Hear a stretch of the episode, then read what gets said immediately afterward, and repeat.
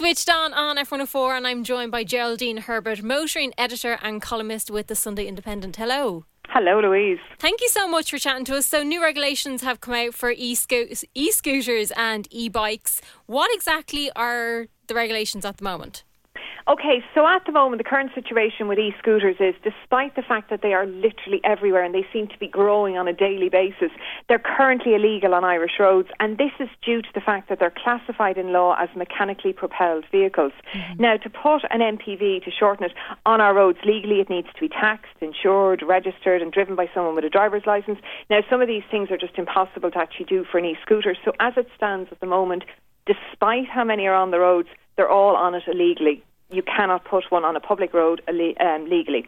Now, the Road Traffic and Roads Act, Act Act 2023 has been signed by the President, so this is the beginning of the process, but it's still only the beginning. It's not likely, Louise, until November of this year that all of the regulations that are required for e-scooters to be legal will actually be th- be through and passed and everything. So, literally, for like for the next foreseeable months, they're still going to be illegal.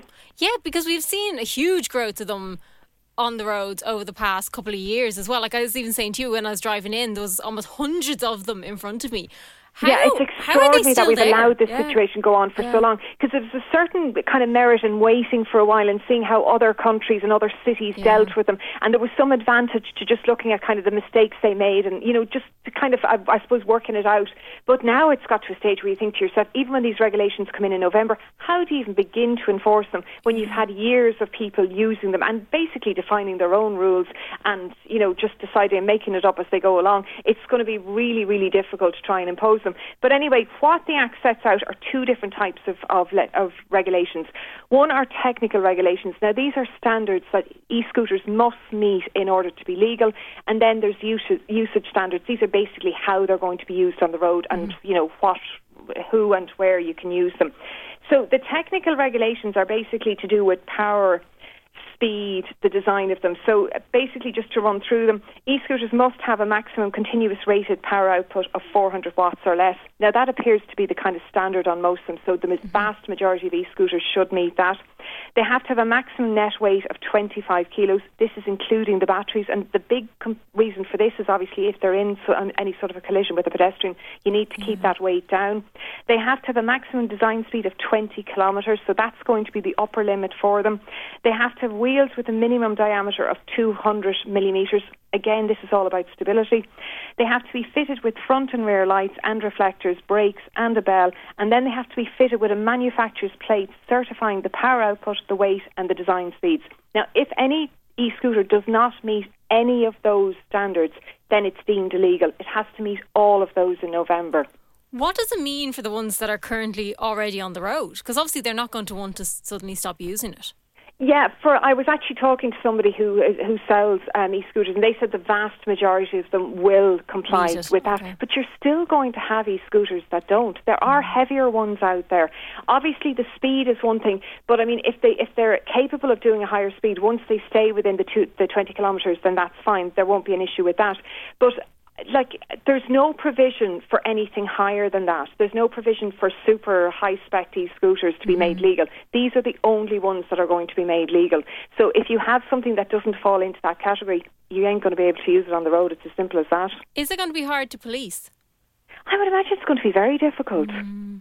You know, I really think it will. Now, in terms of the usage, then, they're going to be treated more or less like bikes, but okay. with a few kind of provisions. First of all, you have to be at least 16 years of age. Now, obviously, that isn't a requirement with pedal bikes.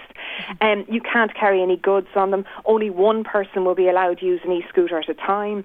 You won't be allowed to have a seat. You know the way you see some of these e scooters yeah. with a seat? They mm-hmm. won't be deemed e scooters, so they will be illegal.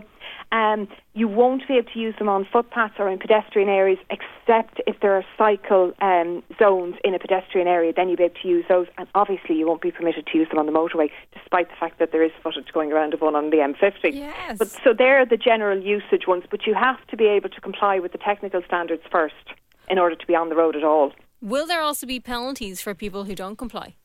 Yeah, there is. There's going to be general penalties for traffic and driving offences and fixed charge notices that'll be set at 50 euros. Again, though, I mean, there's, you know, uh, the, the guards have the um, have the right to seize e-scooters at the moment, and I know Yeah. they do see some of them, but obviously very few. So you would wonder, like, do the guards even have the time to enforce these? I think is the big question. And also, they're so fast. Would you know, like how are you going to catch them if they realise, hang on, I've done something wrong? Yeah.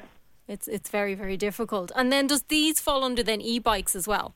Okay, so the Act is also going to clarify the legal position on e-bikes, right?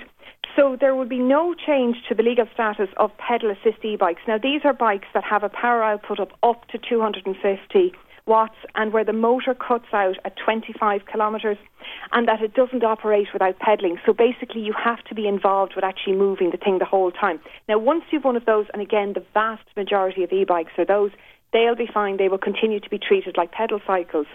Now, if you have something that obviously exceeds the 250 watts, does not cut out at 25 um, kilometres, or actually can move itself without you pedalling, that's going to be classed as an e-moped.